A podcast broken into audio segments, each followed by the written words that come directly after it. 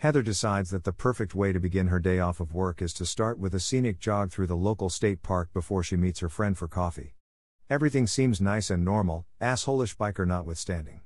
Or, at least it is until she encountered the tent.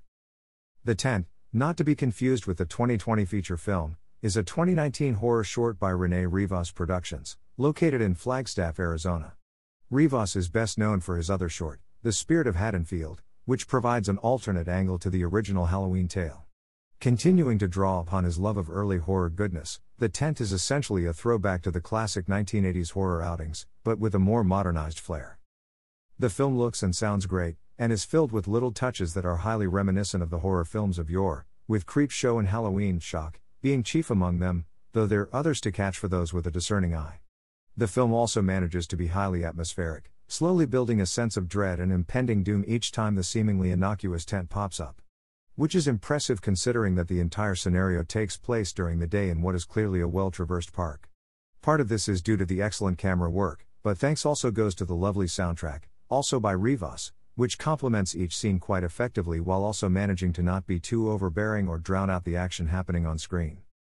The acting here also fares quite well, all things considered.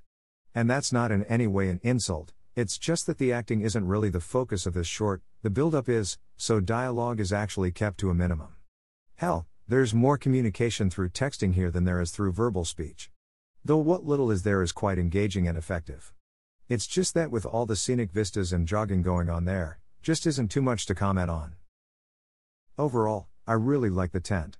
The premise is kind of stupid, okay, it's really stupid, but it's delivered with just enough seriousness and levity to feel foreboding instead of outright ridiculous. People who like old school horror flicks will appreciate the small visual touches and throwbacks, and everyone else should appreciate its quick pace, ominous vibes, and excellent visuals. If you're looking for something new with a hint of nostalgia and have about 15 minutes to spare, then the tent's an excellent way to kill that time. The tent is available for streaming on Amazon and Vimeo.